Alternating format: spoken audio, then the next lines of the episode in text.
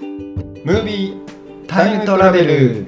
この番組は映画好きの2人がお互いにおすすめする映画を紹介しその感想を語り合うゆるい映画紹介プログラムですお届けするのは映画大好きおじさんタムとそして映画でハッピーラッチですよろしくお願いします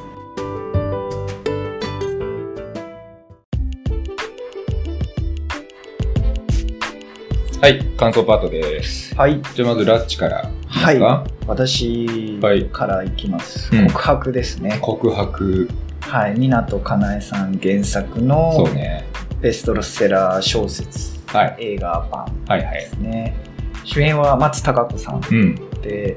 やっぱりこうなんていうか私もその、うん当時その予告編とかは割と YouTube というかあれかなうん他の映画とかをレンタルした時とかに入ってたりしてたのであとは多分当時映画館とか行った時にもうん予告編とかでちらっと見たかもしれないんですけど、うんすごいイメージは強くて、うんでただミステリー系だったんですけど、うん実際には見てない作品ずっと見てない作品だあそうなんだはいあじゃあ当時見てた見たわけ見でもててはなかったなもう全然、あーあのただ知ってたけどあーなんか見てはいなかあったそっかそうだよね今回だから初めて見たあそうですねえー、どうでしたかいやー松たか子さんの,、うんその冒頭の教室でのシーンうんえっと、クラスの担任としてなんかこう生徒たちにずっと話しかけ、まあ、もちろんこう教室内を歩きながらもいろいろしながらあれなんだよねあのずっとー喋ってるっていうだからあれ夏休み前なのかななんかそうですね大きな休み前だよねなんか2学期の終わりとかなんかそんな感じだよねぐらいな感じで、そうですねうんでずっと喋ってて、うんうんでその娘の話をし始めて、うんその娘がこのクラスの生徒に殺されたんですっていう一言ですよね、そうあれはかなり衝撃告白からそうですね始始ままっるってていう話ですね、で犯人が2人いると、うんで犯人 A と B としてうんその最初その後どんどんその犯人をこう見つけていくような展開になるのかなとも思ったんですけど、うんうんまあ、原作自体も読んでなかったっていうのもあって、うんもう冒頭でもう犯人はこの2人ですってなるんですよねそうね結構早いですよねあれでも名指しはしてないんだよねそのあ教室の中ではええそうですね A とあくまでも B で A と B って言ってるけどそ明らかにうそうそうそうそそうそうの 生徒たちには誰のことかが分かわかるっちゃうような言い方で言ってるからね、そうですうんね、いやーそうですね衝撃だったのはやっぱりその、うんまあ、牛乳が配られてて生徒たちが飲んでたんですけど、まあ、その中にその犯人 AB に対してはもう衝撃的なものが入っていて、あれなんでさはい、あ俺俺ホームルームみたいな感じでしょだからだからもう最後にそうですねなんだなんで牛乳を飲んでんの給い食やとーかでもないよねでもなくって、なたんだかた配だられて配られて飲たんでだるみたいなけ感じでですすよねね。ちょっとあそこがちょっとちょっと確かうんに、そこはちょっとわかんなかった。なんで牛乳飲んでんだろうって思ったけど、俺も原作読んでないから、そうなんですよね。もしかしたら原作どうなんだろうね。書いてん変のもか変えな書いてあるのかもしれなうん。い。やっぱりその冒頭の告白から、うん。もう終盤までずーっと告白が続いていて、その、要そうはで、すね。そうですね、担任の先生を務めた松たか子さんだけじゃなくうて、ん。実際にその犯人 AB とあうとんうんうんそれに関わる人たちうのんこの告白がどんどん続いていって、うん。ただそのストーリーとしてはちゃんと筋が通っていてこれだから、あのですね、これ俺まあまだ見てないけど、あの、最近あったあの、怪物っていう、ああ見てないですね、あのー自分も見てないですねあったじゃんはいありましたうんああれも、その構成が、はいその 3, 三組の登場人物のうん視点から、こう、同じ出来事をうん描いていくっていう形、まあちょっとあ一緒ではないんだけど、はいまあ近い感じだうよんね、だだから告白っていうのが、えっと、この、まあ、主人公と言っていいのかわかんないけど、はいこの松たか子演じる中学校の教師はいの告白から、まあ、始まるんだけど、途中で、えっと、その、犯人とされた生徒の告白そうですねも入り、もう入そのお母さんの告白も入入っりてとか、はいあとはそこに絡んでくる女子生徒はいの、まあ、告白。そうですねだから、いろんな人の告白で、こう、構成される。んっていうような作りっていう。これ俺、当時、まあ俺も多分これ映画館では見てないんじゃないかなと思うんだけど、いや、ちょっと待って、劇場に見に行ったかもしれないな。あーこれはでも言ってもおかしくない作品ですね。うん見た、うん、ちょっとあ、うろ覚えなんだけど、もう13年も前なんで、 まあちそょうっと、です ね。ちょっとうろ覚えなんだけいやいやど、全然覚えててすごいこうとです。ん、あのあ、ただ見たってどんな感じだったかっていうのは、なんとなくは、まあ、お分かってて。はいで今回、まあ、これで紹介したっていうのもあって、まあ、改めて見直したんだけどはい。あこんな作りだったんだと思ってちょっとあーちょっとそこはあんまり覚えてなかったはいはいはいてっきり俺松たか子、ね、主人公の視点だけではい。行くのかなっていうふうにずっと思ってたんだけど確かにそうですね。最初あ切り私も変わるんだと思って、はい見ててそれはすごいびっくりしましたね。あこういう作りだったんだんねうんいやーこれまあでもなんだろうねこれミステリーだよねミステリーミステリーだよで一応犯人探しっていうミステリーではないけどああじゃあなんでその中学教師がね、うん担任の先生はがいそういう告白をして、はいでもうやめます私もうやめますとこの学校そうですねうんはい。でなんでそんなことを告白して去っていったのかっていうところが、うんまあミステリああーの種として確かに命の重さとかそういうそこうとねですよね。あの軸としてはい。進んでいく話で、あまあなこれ当時としてはどうなんだろうな相当えぐいよねえぐいですよねかなりえぐいよねけ。どあの、もうホラーと言ってもいいぐらいだよね。相当過激だったよね。そうっすね中そう中そう中これだってじゃあ、生中ですから中学生の、あを描いてるやつなのに、R15 指定だから、 見れない。中学いや、う生が。ん、これはちょっと中学生には見せられない。い見せ見せられないのかなわかんないけど。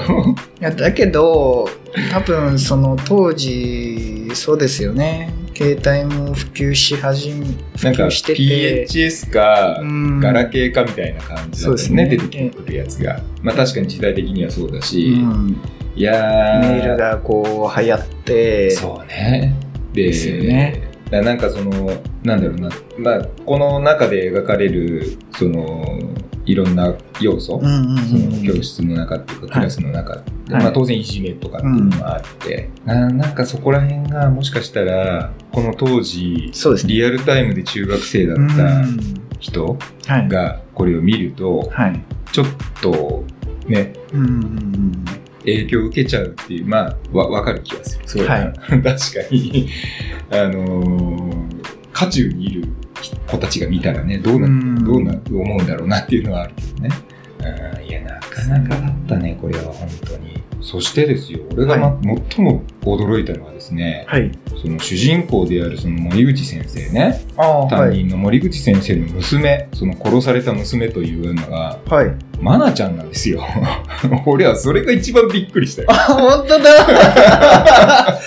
気づかなえ、かった気づかなかったの気づかなかったですもねうがっつり出てたじゃん。あ、 ああやべえ気づかなかった本当にあでも、うんあのー私あのあ芦田愛菜さんはうん。すごい、あのー好きであのたまにあのーテレビ番組とかもやってるじゃないですかあの MC でえーああ最近ねは博士博士くん博士ちゃんねあ。博士ちゃんか最近バラエティーに出てるもんね。はいまあまあ、あれぐらいしか見てあないれもだ、うん結局芦田愛菜さん目当てで見てたり、ねそうなん だ。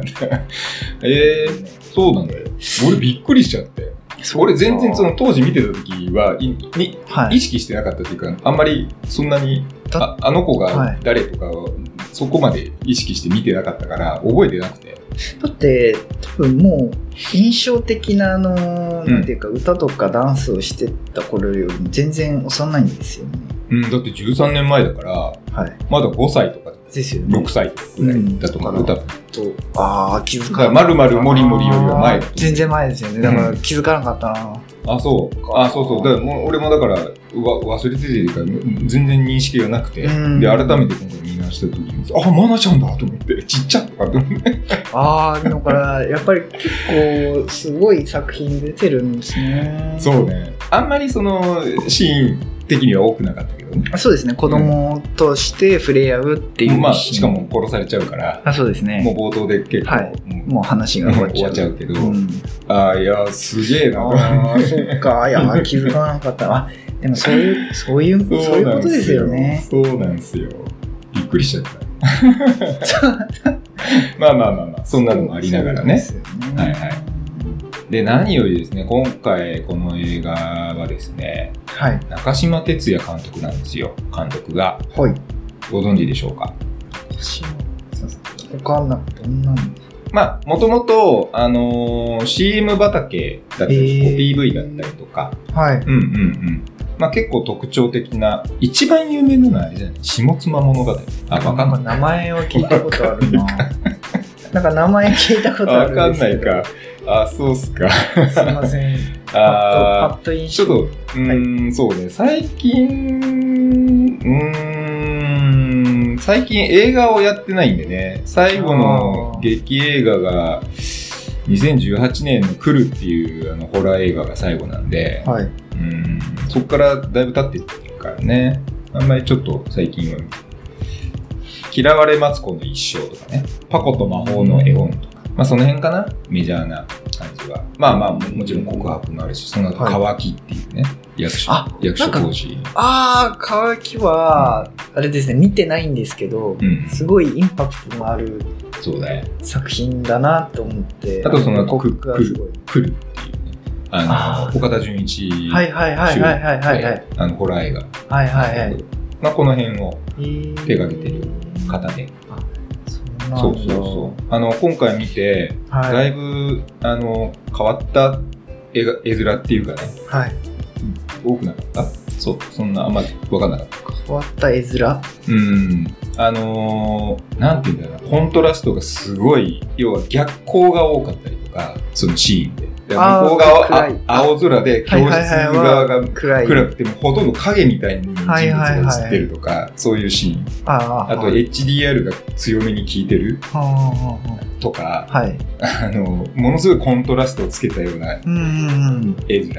あとスローモーションが対応されてたりとかああ、そうですね。逆モーションとかもありましたし。逆とかもあったし、でそこにその音声あの人の声が乗っけずに、そのスローモーションと音楽でだだかはらいちょっと PV っぽくなかったなんかだからそのなんか MV の感じあーミュージックビデオのようなはいはいはい。感じなかった、なんかそうあいう言われてみ ると、確かに印象的な、印象的なうん PV ですね、あれは。うん、っていう、まあ、音楽使いとかも含めてねまあ、そういうのが、まあ、作家性っていうか、まあ、演出の特徴こうのん監督のであるんだよね。だから、その、なんだろう、お話自体はさ、ものすごい暗い話じゃない。 あーはい。なんかもうも、。冒頭からすごいうもう、なんていうの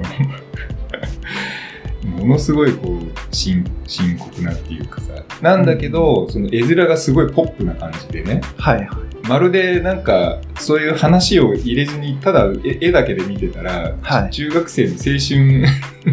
青春ドラマみたいな感じに見えなくもないってうーんま あなんかねね。なるほど。わちゃわちゃやってる感じとかが。はいはいはい。あの、クラスそうそうそのう先生とのうんや掛け合ないんととかかもそうみですたいなね。感じがあーあとなんだっけうんその生徒同士のねはいまああのやってることは完全にいじめなんだけどはいはい。それがなんかスロースローで印象的にこう カットバックでこうバーッと入った時に。あそれー絵だけで見たらなんかじゃれ合ってるように見えなくもないみたいな、あそうですよねそう。そうだけどまあ中で描かれてるのもとんでもない話なんだけどまあ、だから、あの、すごい、あの、その、まあ、要は、犯人 A、B の、まあ、どっちだったか忘れたんですけど、うん不登校になっちゃう方がいて、そうでその不登校になった子に、 B, B であ B の方ですね、B の方に対して新しい担任の先生がすはいはいはいはいはいこうね学校来れるようにはいなんか下書きを書こうよみたいな。はいはいはい。で岡田将生ね。ああ、そうですね。あれもびっくりしましたね。キャスティングとしては。よかったよね。まあ、あの元気のある若い、あ教師の先生、こんな感じだなと俺思もっしょて。中学じゃなくて小学校なんだけど、はい。小5か、5年、5年か6年の時の担任があんな感じだった。あ、タムタムさん自身の。そうそう。あー俺の、その、あー熱血先生みたいなはいはい。そう、あの、うち、あの、い家、ほほえー家庭訪問はい。に来た時に、なんか俺が多分なんかやらか して、はい。で、なんかそれに件について、はい。あの、家庭訪問があって。家庭訪問してるさなかで、うちに来て、おう先生が。おい。で、親父がいたんだけど、おい。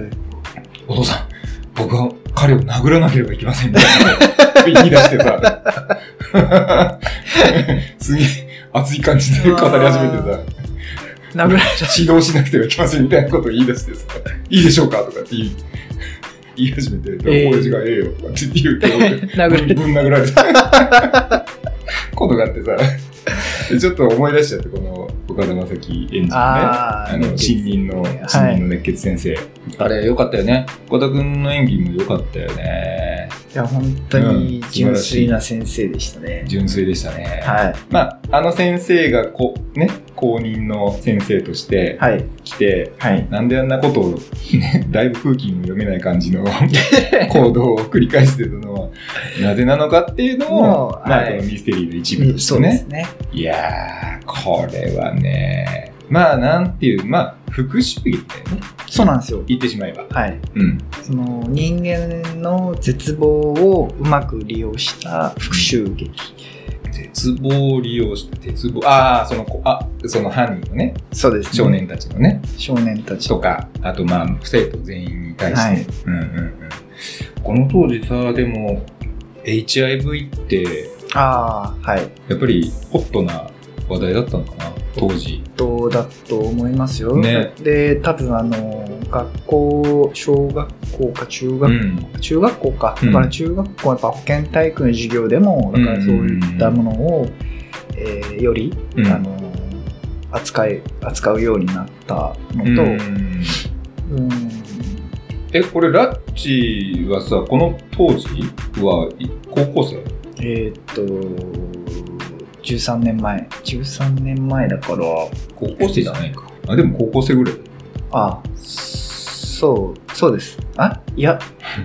あそうですそうですそうですねそうですそうですそうですだよね高校生ぐらいぐらいだよね。はい。え、やっぱりそこ覚えてるなんか HIV の。だからニュースでなんか結構やってたよね。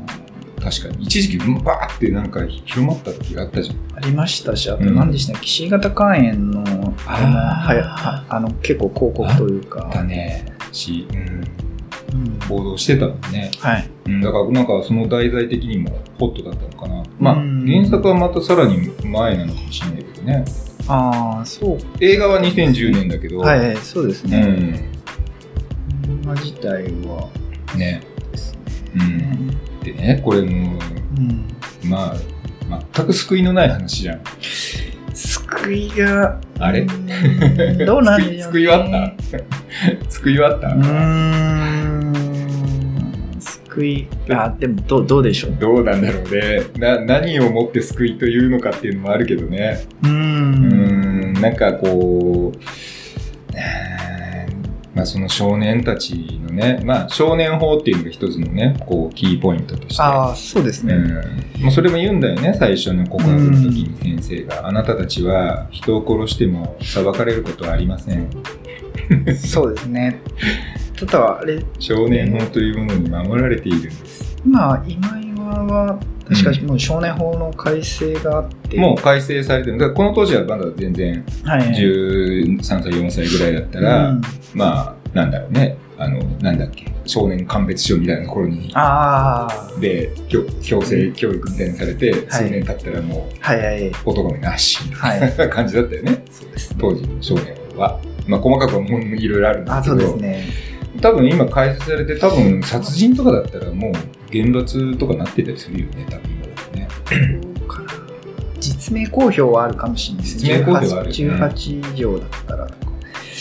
ですね。うんでもやっぱ中学生だとまだ今でもそんなにはないかもしれない。まだやっぱり少年 A かもしれない、あそうですね法に守られてるっていうのはあるかもしれないですね、まあ、だからといってまあどうなんだっていやーちょっとこことれですけど、どこまで現実のね事件とかを、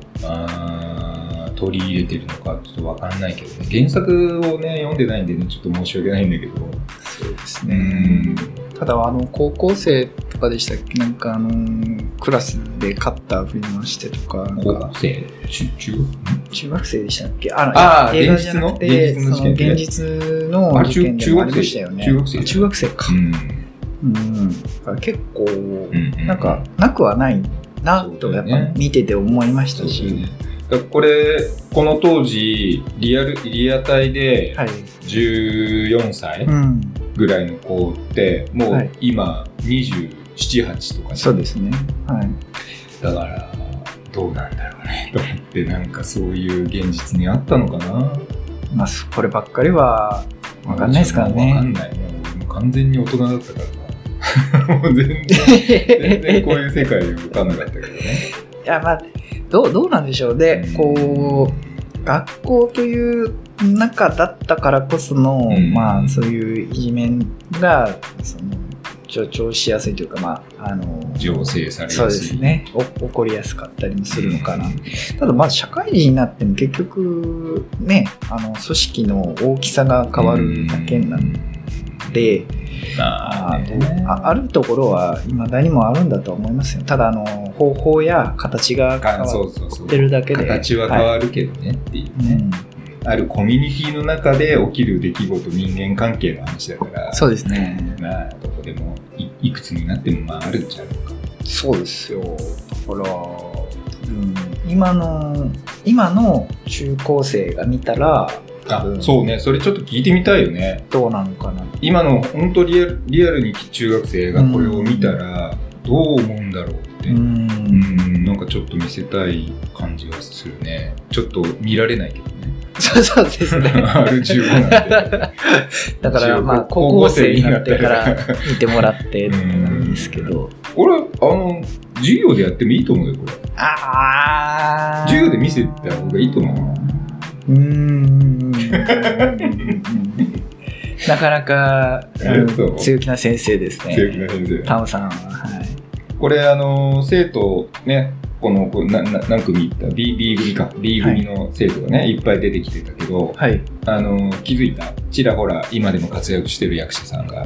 出ておりましたえまああのフィーチャーされる女の子はねはいはい。わかるでしょあ、橋本愛さん。そうそうそうはいはいナレーションもされてました。あそうあナレーションというかだから告白ね、あーはい 自分のパートの告白は自分でやるああとまあメールそっか宛てを。他のそうですね。このやつねはい。であと、まあ、ほとんどもう今今も役者やってるのかどうかちょっとわかんないけど、うんまあ、メジャーなとこで言うとですねはい。あんまりその劇中では活躍活躍っていうかそのこう出てはなかったけどえーっ、とですね三好えーっ、となな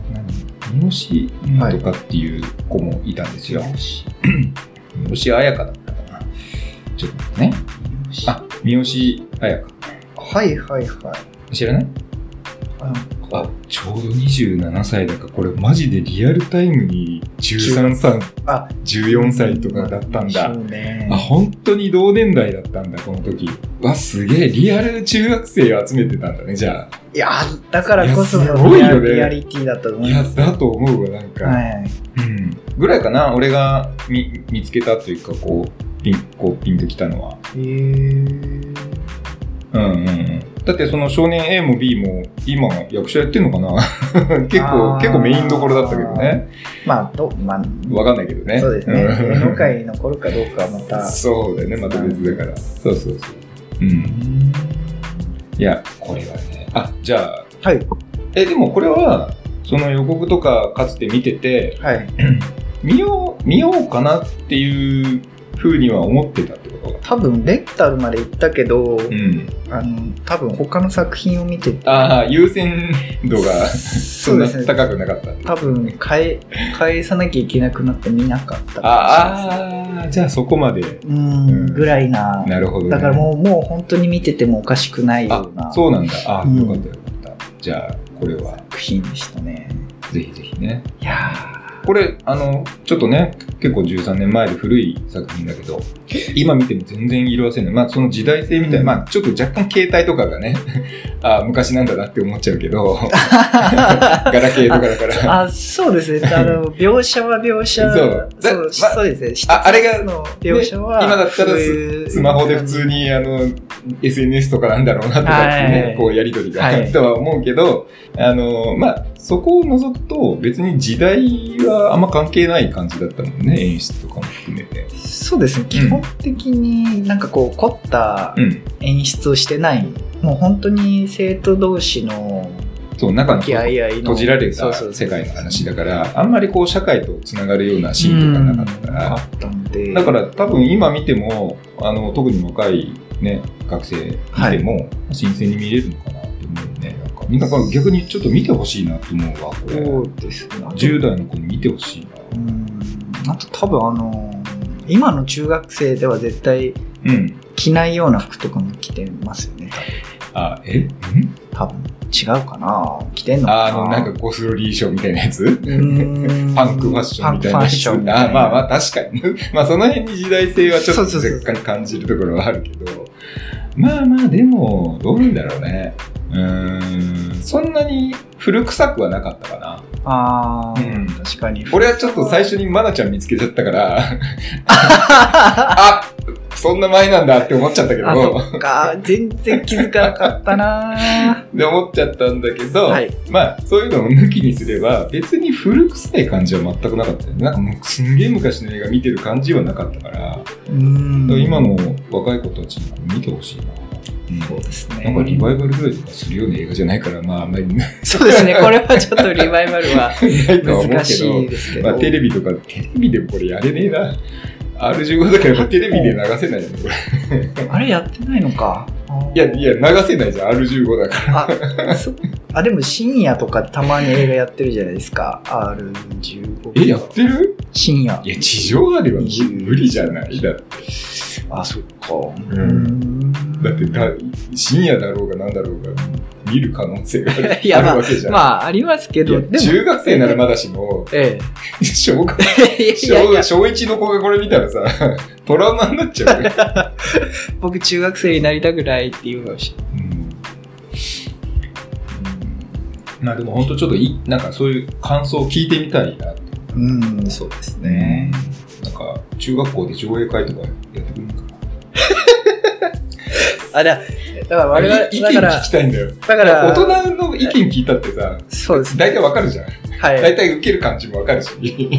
なんで、まあ、わ我々が有名になっていけばいいんですよ。はいイベントをね、イベント。トをね。はい。中学校、まあ、高校とかに行けばいいんですよ。 絶対二度と来るなって言わ 対。いやいやいや、いいじゃないですか。だから、もうれる。そなこんで、てもの上映してえるーそこで、そこで 一度きりでもいいからやってみるっていうね、とか言って。 まああのこれ、まあ、話的にはねそういう話だけど、まあ、松たか子君含め岡田君もあと,、はい。えーっとその少年 B のねはい。母親役の木村佳乃そうでしたね。あのお母さんよかったよ。ねあのあの演技は素晴らしかったですねさすがだな。さすがだだと思いますいやー素晴らしいやっぱり字が綺麗。 ああの、作中で、あこ手う、紙みたい日記をあ日記か書かれてるじゃないです確かか。に綺麗に書いて綺たよね麗な字だよなと思ってうん。書いてる内容はとんでもないでそうす そうそうそう。いや、だけど、 私も天国へ行きますみたいな感じいやでー本当に、なんとい うか、おおかしくなっちゃう。ただ多分だから、そうなんですよね。恐怖とかやっぱ絶望、やっぱ伝染しやすいから、そういったところだと思うんですよ。これはまあさすがね日本アカデミー賞4冠取ってますからあ、そう。いやーまあまあうん、そうですよいね。やーこれはもう納得の そうですよ。納得の出来だと思いますうん。はいなので、まあ、最近だとあの母性あ、そうだ。ね結局、母性をまだ見てないな。うんはとい。かあったり、はい。まあ、それにつながるような、まあ、いわゆるイヤミスのうね、ん。系譜のまあ最初の方の作品なのでうんはい。いい映画でした。じゃあ楽しめたあ、もうバッチリ楽しみました。ありがとうございます。はいじゃあ私のはい。担当ですねどうぞ。 「ちりつばき」いかがでしたで時しょう代劇です。そうです。で、これはあのー全く存じ上げませんで、そうです よね。なかなか。なんでだろうタムさんなの。俺時代劇別に嫌いじゃないんだけどいや、多分タムさんの、うんそのフィルターには引っかかんない。引っかかんないんだそれ通り抜けちゃうんだ通り抜けちゃうと思いますね。多うん分、そん、存在すら多分目に入らないんじゃないうーんでも結構なまあまあな豪華キャストじゃないですよ。まあ、岡だよね田純一さんもそうです西し、陣岡田准一西島秀俊黒木花あ黒木春か黒木春、池松壮亮麻生久美子うん尾形直人え柳楽優弥芳根京子うん。駿河太郎ってあれだよねあの米米さんのああ、息子だよね。あの、あれ、えっ、と、あれ出てこねえ や。あの、米さんの息子で、米さん。えミュージーシャン。と、えーとつ鶴瓶、鶴瓶。あ鶴瓶師匠の息子だよね。はいはいはい。鶴瓶太郎とかね。奥田瑛二とかね。ああ、そうしかも、あれだよ。監督は木村大作だからね。巨匠だよ。あ、本当ですか。あ、そこまでは全もう然意識時してない。代劇。全然意識してなかあった。本当はいあーい失やい礼しまや、した。、これはいね、まあ、大作だよね。東宝のね。多分。あー東宝おお家芸みたいなね時代劇うーん。でこれ原作があるんだよねちょっと原作は俺全然知らないんだあけ、ど私も小説は読んでないです。時代小説ね、はい。うんうん、でまあ結構ね俺これ見た時に、はいうーんなんだろうなおはちょっと複雑複雑っていうかなんか話がねちょっと なんかすっとあんまり入ってこなかったんだよねななんでなんだろうなんまかストーリーがねちょっと分かりにくかったのかななんかまあとまあ、冒頭はあれですもんね、その岡田准一と奥さんが、うんまあ、なん逃かげてて、どっか京都からなんかの地蔵院みたいなところに身を隠してて、潜めててっていうか、はいまあ、ひっそりとひっ暮そらりとし暮ててらしてて、で奥さんはもうなんか不治の病みたいな感じになってて、うん亡くなっちゃってもう死にかけててであの 地元その、家族の、あ、奥さんの方の家族も。地元地元そそうのですねだから岡田准一がもともと仕えてた藩の、えーまあじ地元だよねだからはい、実家になんか実家にそのから庭に見見えてたその椿はい、が散るのをもう一回見たいいたっいと。ていうのがまあそのタイトルになってるんだけど、はいまあ、それをこの京都の地蔵にあ実際にあるところらしい実際にあるらしいですね。でそれ結構有名らしいんだけど、まうんあ、それを見ながらねちょっとこう見たい見たいですと、あだから私が亡くなったらそこ連れて帰ってあなたが代わりに見てくださいっていうふうなとこから始まるんだよね。でああそういうなんかこうなんだろうなまあ訳あってはい、出奔して、はい、えー暮らしてたはい。侍が、まあ、浪人みたいな感じだよねほぼほぼほぼそうですうんね。っていう話なのかなと思ったら実はその18年ぐらい前に、えーその出奔することになった理由っていうものがはい明らかにだんだんなっていくっていうそうです話なんだけど、その、うん、事件っていうのそうですね、藩の不正の事件ですね。それがねあなんかあんまスッと入ってこなかったなんでだろうななんか俺の理解力が足りなかったのかえこれ一発見て話分かったどういう話なのかなんか複雑じゃなかったなんか結構多分あの、うんいいろんなストーリーが並行してるんですよその奥さん奥さんとその、主主人公が馴れ初めになる前うんに、うんうんうん実はそのお奥さんがうん実は好きだったのは、うん同じその主人公と肩を並べる剣豪の、まあ、四天王が4人いてそれらのうちあのーそのまあいいいたね。いましたよねでその西西島さん演じる、はいはいはい。その人をキャラクターをこう好きになってたっあ、そっか。あーあ、そうそう。てそいのうス話トーはリ分ーかがる。一つうん、その話は分かる。はいうん。でもう一つがその、うんえー藩のその不正ですよ不正のストーリだからその、なんだっけ、その、し庄屋じゃん、庄屋じゃない、あの、こう、商売やってるね。ーその、ううじそこの特産品である、なんななか、お織物みたいなはいやつを、えっと、おろしてる、おろし問屋みたいなところが、その、一手にそこを取り扱うのを、こう、の老中みたいなああ、はい。人が口利きしてみたいなはいはい話だよね。なまあまあ要要するにこう政治家とあの 業者 のそうですね癒着みたい癒着なのがあなって話だよね。そこで賄賂がやり取りになったんじゃないかみたいな。まあそんな話はわかるよ。あ、はいそういうことがあったんだ。で、それを暴こうとしてたんでね。で、そうですね。で、その四天王のうちの一人が、うんその横領の罪を、まあ、無実だった、無実なんですけども、うんうんうん。あの、まあな、んか会計係みたいな仕そう事ですね。やってたんだよね。藩の。で、うんうんあの、切腹を命じられうん。て、命じられて。まあ、殺される。はいはいはい。うんいや、なんかね、そもそも岡田君はなんで出奔することになったんだっけとか、なんかそれがああんまり語られてたっけなんか俺のなんか理解がい足りないやのか、、あなんの、かね、明確に言われてなく明なくない確に多分作中の中ではね言われてなくて、なんたかだ、ね、ただただ、なんであいつ出ることになったのあのとか。さ作中の中では、その、うん。えっ、と、鬼の、鬼の新兵でしたっけ要はあの、強いんだよね。相当強くめちゃめちゃて、強いその視点の中でも飛び抜飛びっ抜けて強い。ね。うん。で、西島君も、もまあうまあまあまあまあ使い手強でいとか使い手でで西島君はあの要するにどっちかっていうとこう政治家になろうと、そうですねして過る労というかを過労ですね時代劇の中はいはいはいはいの過労に上り詰めようと、だから次世代ねうんであのもともと大殿みたいなのがいて、はいはいでそれがなくなっちゃって今その後継ぎの殿様がど,、どっかよそから帰ってくるみたいなああありましたえね江戸か江戸に、江戸江戸から帰ってくるのかでは いそうかでそうかいい今の過労がうん多分そう元々のねワルダ君あの実験を握ってたってはいいうやつだよね、でそのわわ若い若若殿がねうん帰ってきてまあそれが当主になるわけじゃんはいはいね後付きだから。で、そこの覚えがめでたいわけね、西島君は。だから、多分、その、その、年寄りの老中と取って変わるんじゃないかっていう、そうまず、なんかこう、せ政治的な争いをしてるような感じだよそうですねね。争いもあって、うんうんうんうん、だかところですねらそこもわなんとなく分かってた、うんはいで一番分かんないのが岡田君がなんで出なきゃいけなかったのかが そあのーそこあいつ何かしたわなんか疑われてたっていう話は出てきたよね、うんそのなんか殺したん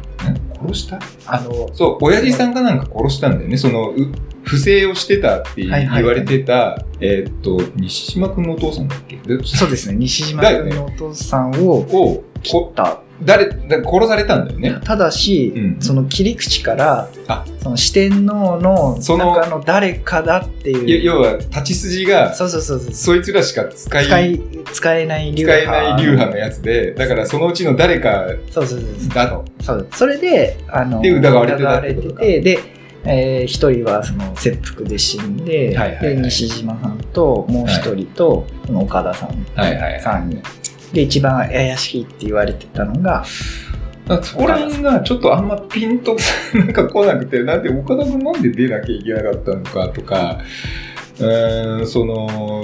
あとさ、はいで、一番なんか腑に落ちなかったのは、あの、岡田君まあその、京都で奥さん亡くなっちゃって、で、位牌を持って、はい地元帰ってくるわけよね。はいで、その、藩に入る前のところで、なんかお茶屋かなんかで、ああそはいのはい先輩と後輩侍みたいなのはがい休憩してて、そこになんかでくあの馬が暴れてあそうそうそうそうそうでで堂々堂々堂々って助けたのがその岡田君でそうですねでたまたま出会ってその若侍とはい出会って、あはいこいつらこ顔見知りなんだあそうですって思ってで彼がさ最初はめいっちゃ態度悪いじゃん、まあ、それは怒ってますからね。あいつなんで怒ってるあお父さん殺されたと思ってるからってことあお父さんでねえかあ、違う違う違う違います。あの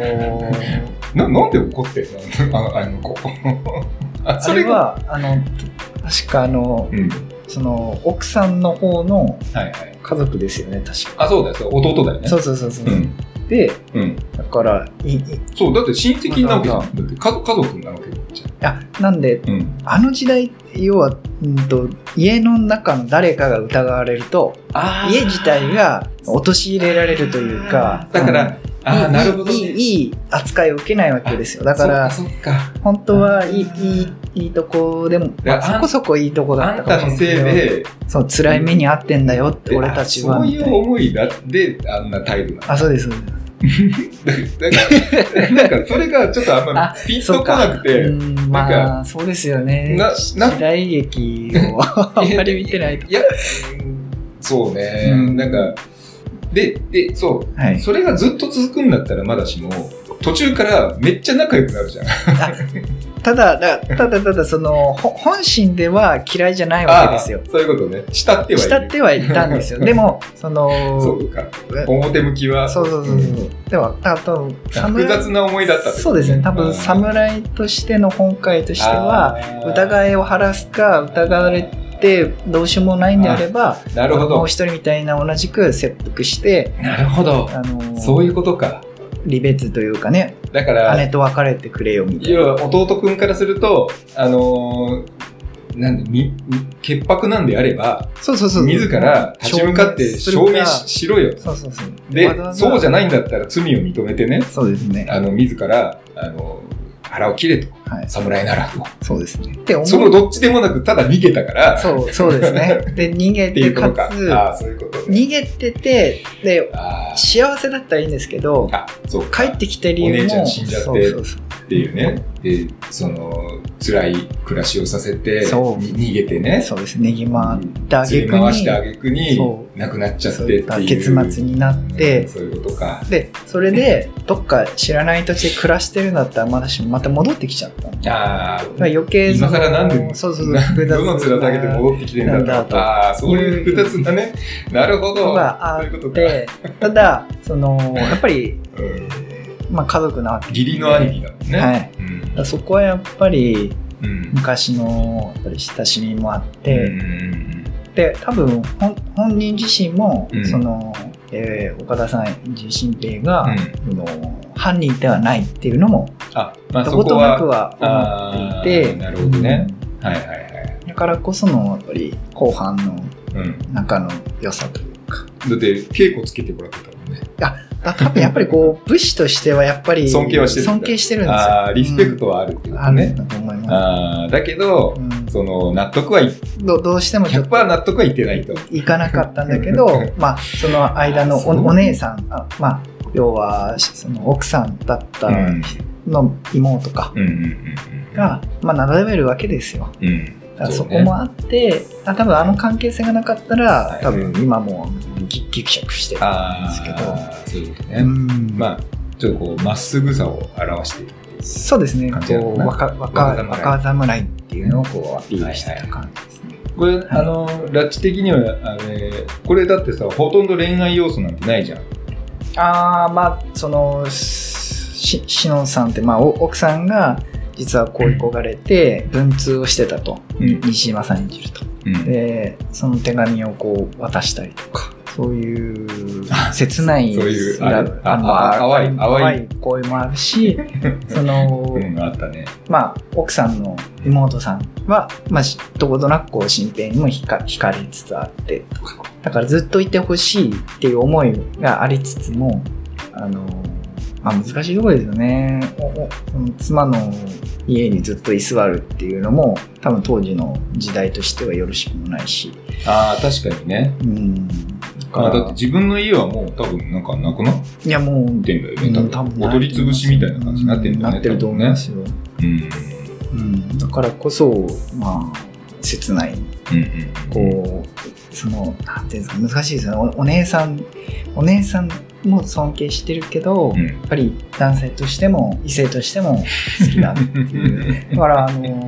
同期さんの演技は本当にいいな。そうね、まあ、そこを中心になったのね、うん。いやーなんかねこうものすごいしっとりしっとりしてたよねなんか 話展開っていうそうですいね。やなんかなんなんだろうなんとも言えない雰囲気だったうん。まあ最後後半ねはい。あのーまあその老中だっけあのーー出てきますよ。ああはいつの悪事がね、い。うんまあ、公になり、そうで、ですね。その西島君と共闘して、はい。えーまあ、その倒すとはい。いう、まあ、剣撃一大アクションシーンね、ああ、そうですね、まああったけど戦いに行くっていう。あったけど、はいなんか、ずっとまったりすんなと思って 時代劇ですから。時代劇ですいやかいやいやいやそんなあのアメリカのあのアクション映画みたいにどんどんパンどんどんどんこうまあまあ確か進にむわねけではないんまであまあ、まあ、銃銃ってなんぼじゃないんで、はい、確かにそう派手さはね、派手さが全然ないいですねうん、日本もうあれこそこう日本らしい映画ですよね これでもさ心情とかラッチはこれはなこうまたキャストの誰かあで見るだからもう私はもう岡田さん一択ですね岡田あさそういうことなんんだがあー出てかつあの剣術を使うんではいはいはいはいはいはい出ましたねあーそういうことねなるほど、そうあの、うん、ななんなんだろうこう通常の時代劇のた盾っていうんですかあのうん切り合いのあのシーンとかっていうのも好きなんですけど、うん結構岡田さんのやっぱりもともとのその鍛え鍛えてきた多分武術の流れとかもあって。よりその、なんていうんですか、侍侍だけど侍っぽくないうんなるほど演技リアルな戦い方そうですね、リアルな戦い方。うんあの真正面からこう政権で構えるっていう感じじゃなくてそうですねものすごい腰を落としてそうです低い位もう置から本当にその殺すことをうんもう常に考えた、うんあの立ち振る舞い殺人あそう殺人剣殺として人の鬼としての剣劇みたいな感じだったそうですねそれがなんかすごい、まあ確かに今までの時代劇劇よりもちょっと違うかな、見どころはうんあったと思う、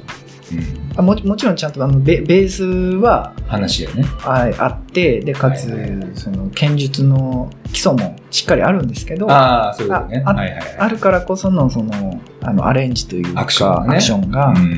やっぱりこう、まあ、当時こういう侍もいるのかなって思わせてほしいですね立ち振る舞いなのでだから好きで見ますねなるうん、まあこれもねなかなか俺見ないタイプの映画だったんでいやーよかったですよこれだからいろいろだから幅広がったなと思ってやっぱり知らなかあーよかっったたしはいあのーあ時代劇にまた掘っていくのもいいのかなっていうの はちょっと思ったよねいろいろやっぱり、ねうん、広がりが出てくうるから、んはいはいということでありがとうございますはい、じゃあ次はちょっと紹介パートにはい行きましょう、はい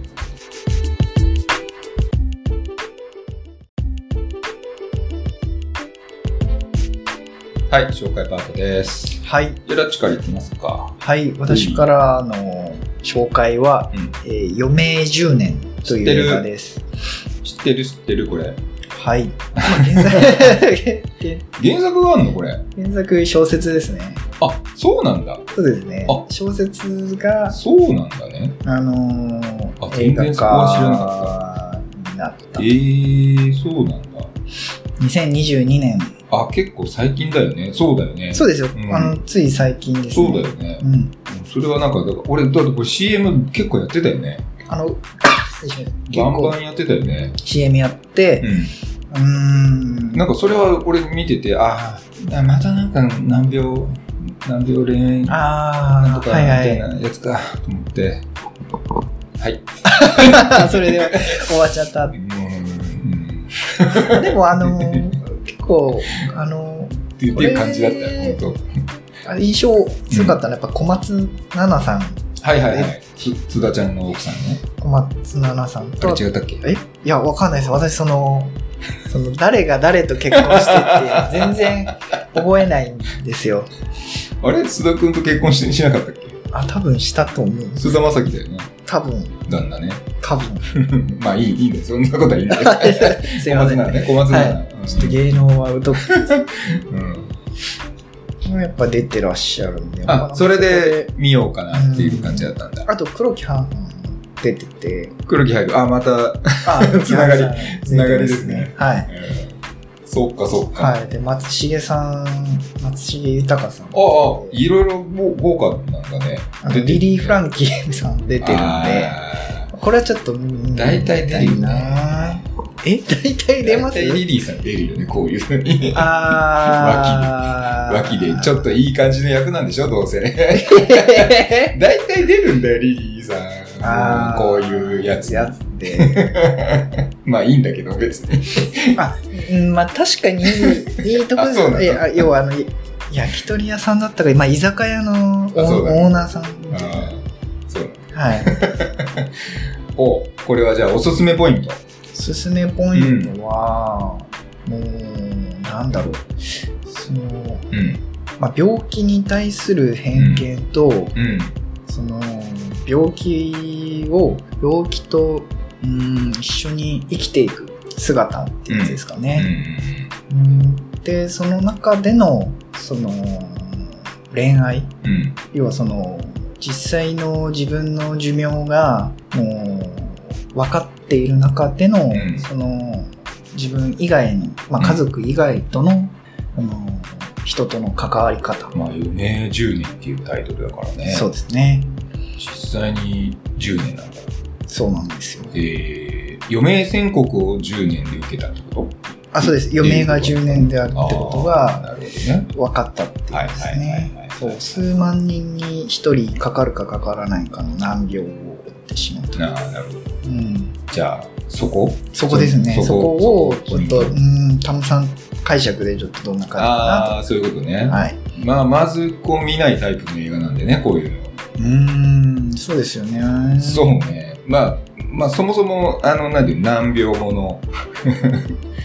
ね、あせー世界の中心でなんとかみたいなやつ。あ、はい。わかります、わかります、わかります。あの、自分もタイトルはは知って、さい最後のシーンだけは知ってます。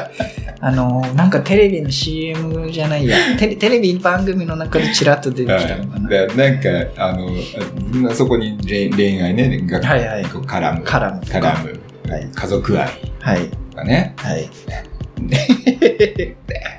うん、まあ、そう、そんな感じですね。偽善者ともえとか。何が愛いえ真真実の愛うるせえよ。いやいや、愛愛は、愛はあるんです。っていう感じだから、 まあ、まず見ないよ。 もうてんこ盛りじゃんこれ今聞いただけでもさ、けでそうですよ。何秒後のでそ こ恋があるでしょ、はいなんか。そうですそ うで、です家族の愛がそあるうでってすいうでしょ。見ないね。ぜひ。誰誰も銃で殺されたりはしないんだ よね。銃では知らないんですよ、もちろん。日本、日本なんで、日本で、なかなか銃では知らない。いや、ほんとね、そうですか。そうこですれよはね、いや、見ないな、ほんと。わかりました。はい。じゃあそこをポイントにね、はい。ちょっと見てみましょう。はい。はいはい。で、じゃあ、俺の紹介ね。はい。たくさん紹介は。えっ、と、タイトルは、素晴らしきかな人生というタイトルうーで、んこれはアメリカ映画です。ちょおっと前ですね。2016年の公開です。で、知ってるよね多分、ウウィル・スミス。あ、それ知ってますうんうね。んが、あの、主人公はい。なんですよ。で、えっ、と、まあ、これ、実はですね、ど同名のタイトルがありまして、はい。ちょっと、あの、表記とか違うんで、はい。まあ、あんまりそこの元の古い映画とは、うんまあ、正直そんなに関係ない。おー関係なくもないんだけど、はい。あの、全く違う話なんで、タイトルだけなぜかちょっとこう寄せてるんですねあはいーはいはいはい。で、えっ、と、まあ、どういう話かと言いますとですね、はいえー主人公、まあ、ウィル・スミス演じる主人公がですね、まあ、仲間たちと一緒に、うんまあ、ベンチャー企業なのかなあーというところの、えっ、と、まあ、会社を立ち上げて、うん。えーまあ、代表なんでね、社長なんでね。で、えーですと。うん、で、順調、これからね、いよいよ、うん売り上げああ、目指すぞ頑張ろうみたいな感そうじですで、ね。バーンってありなそうっですね、たら、子供が死んじゃって、おー娘を亡くして、で、失意の中で、もう引きこもりみたいな感じになって、あで、もう会社も出てこなくなっちゃって、 ーはいはい。自分の会社なのに。で、仲間たちがそれを支えてはいるんだけど、んんんもういよいよもうちょっと何にも仕事しない し、はい。あの会社もこれからどうしていくんだみたいな話になって、で、仲間たちが集まってね、他にあの、あと3人、4人で立ち上げてるから、うんうんうん。えーっと、いるんだけど、はい。まあもうほんとその、ね、主人公がそんな状態だから、全くこのままっていうわけにいかないんで、ちょっとどうしよう、でも立ち直らせてあげたい。その娘を亡くしてね、はい一人でっていうのはわかるけど、うんまあ、すさすがにもう、なんか数年経ってんだよね。その、な何年も経ってんだよね。あうあ。ん、で、な娘を亡くしてからも、うんも うそろそろちょっとあの仕事してくれませんかみたいな感じになって、行くんだけどもう本人はもう全然やる気もなくてうんもう失意の中でずっと悲しみに暮れてるような状態あーでそれでえ仲間たちが、まあ、あるきっかけで、はいえーっとなんか売れない役者集団みたいな えあの劇団みたいあなーなんかうんちょっと出会ってでこれはそのそのウィル・スミス演じる主人公をねこう立ち直らせるために一芝居打ってはいえーちょっとこう心の傷をね、こう癒すじゃないけど、あのこう立ち直らせようということで画策して、えーなんか、他、主人公い以外には見えない、あの、妖精さんになってくださいみたいな、 役者たちにお願いをし、て、で、君たちが、あのー彼にね、はいはいその、こう、導、導くっていうか、そのこう復活する手うん手助けをしてほしいっていうので、えーやるっていう話なんですよ。だからまあ、これまあ、なんだろうね。 そのプロット自体をは予告とかでもこうんうう、んうんずっと流れてて、あと、でもそういう話なのかな。でもなんかその、本当にいるんじゃないんだよね。その、え、演じてるのねその、妖精みたいあーな。だから、なんかそういう SF の話ではないんだけど、なんかちょっと変わった話で、でさっき言言っといてなんだけど、 はいなんで見たんだろうなと思って俺は。あーなんで見たんだろうと思って。さっきの要素ですね。はい。そうそう40年でも言う要素に。なんかだいぶ近いまあ別にもう何秒ではないないけど、けどま ああ愛の話ではあるし、うん、なんだろうね。なんで見ようと思ったんだろう。うん特になんかアクションシーンがあるわけでもないので、 特にそんな何もないんだけど、 あでなも、んか見ようと思って。うんあの役者さんとかじゃないですか。まあ、ウィル・スミスがね、うんあの、一定のね、うんあの、面白い。意外とね、ウィル・スミスってさ、あの、意外とっていうか、やっぱり、こう、派手めのアクションえ映画とかにも出てるから、ああー、はい。ね、あの、まあ、そっちはそっちで面白いんだけど、はい。い意外とそればっかりじゃないの、ウィル・スミスって。そうですね。涙もろいも多いです。ななんかそういう、こう、現実、実際にあった、あの、実話ベースの話だったりとか、あの、いろいろそういう、こう、ヒューマンドラマみたいなのにも、割と出てんだよね、彼。ハリーでしたっけなんだったか。違うか。うん、なんかいろいろなんか出い出ろていろる出。てうるん、そうそうそう。で、だから、あ、見てみようかなっていう、なんかなんとなくね。うん俺意外となんかこういうさ、群像劇じゃないけど、はいこうなんかいろんなこう役者がバーッとこう出てきて、はい豪華キャストとか出てきて、で、これも多分クリスマスとかも絡んでたと思うんだよね。。で、まあそういうなんか好きなのよ、そういうの。意外意外と好きなんですね。うんイイベントがってこ とでイベントトっていうか、なんか、なんかそういうこう、クリスマスに限らないんだけど、はい。なんかそのハートフル ヒューマンドラマみたいなやつあー で群像劇なんかいろんな人生があってみたいなのがい意外と好きだったりする。だから俺も正直ね、基準がよくわか んない。これなんでこれ選んだんだろうなっていうのはちょっとわかんないんだけど。そうそうそうそう。まあタ、ターミナルに近いって感じですねあ あ、でもなんかそういう、本当に、あの、ひひこう人生の話っていうか、うん、まあちょっといろいろ考えるような話。まあ、ラッチはね、あの、娘を亡くした経験、まあ俺もないけど、 ないですね。娘を亡くした経験がないから、どこまで共感できるかっていうのはあるけど、うん。うん、まあでも、どうなんだろうな。逆にでもラッチ好きかもしれない。こう、この点も。多分話聞いてたら、ねあの、一番多分タムさん紹介の中でそうだよ好ねき。系のブルーですわ、あの十分楽しめるかな。はいまあ、おすすめポイントはですね、やっぱりみんなの演技合戦ですね。ああその役者さん役者陣がもう素晴らしいです。あーあの、その、当然、その、ウィル・スミスの周辺にいるね、うんあの、仲間たち、会社の仲間たちも、あの、もう豪華キャストだし、で、みんな演技もすごい。で、その、3人ね、あのはい妖精役として雇われる役者たちがいるんで、この彼らもすごい素晴らしい演技をしておりました。ああこれすごいですよねその役役を演じている中で役者の演技をするそうなんだよね。あの、劇中で役者の役をやるっていう。 そうです これはね、素晴らしいですよ。ですよねうんまあベテラン勢からね、うん若手から、いろいろいますから、はい。ぜひぜひ、はい見ていただければと思います。はい。それでは、今回はここまでになります。最後までお聞きいただいてありがとうございました。じゃあまた次回お会いしましょう。はい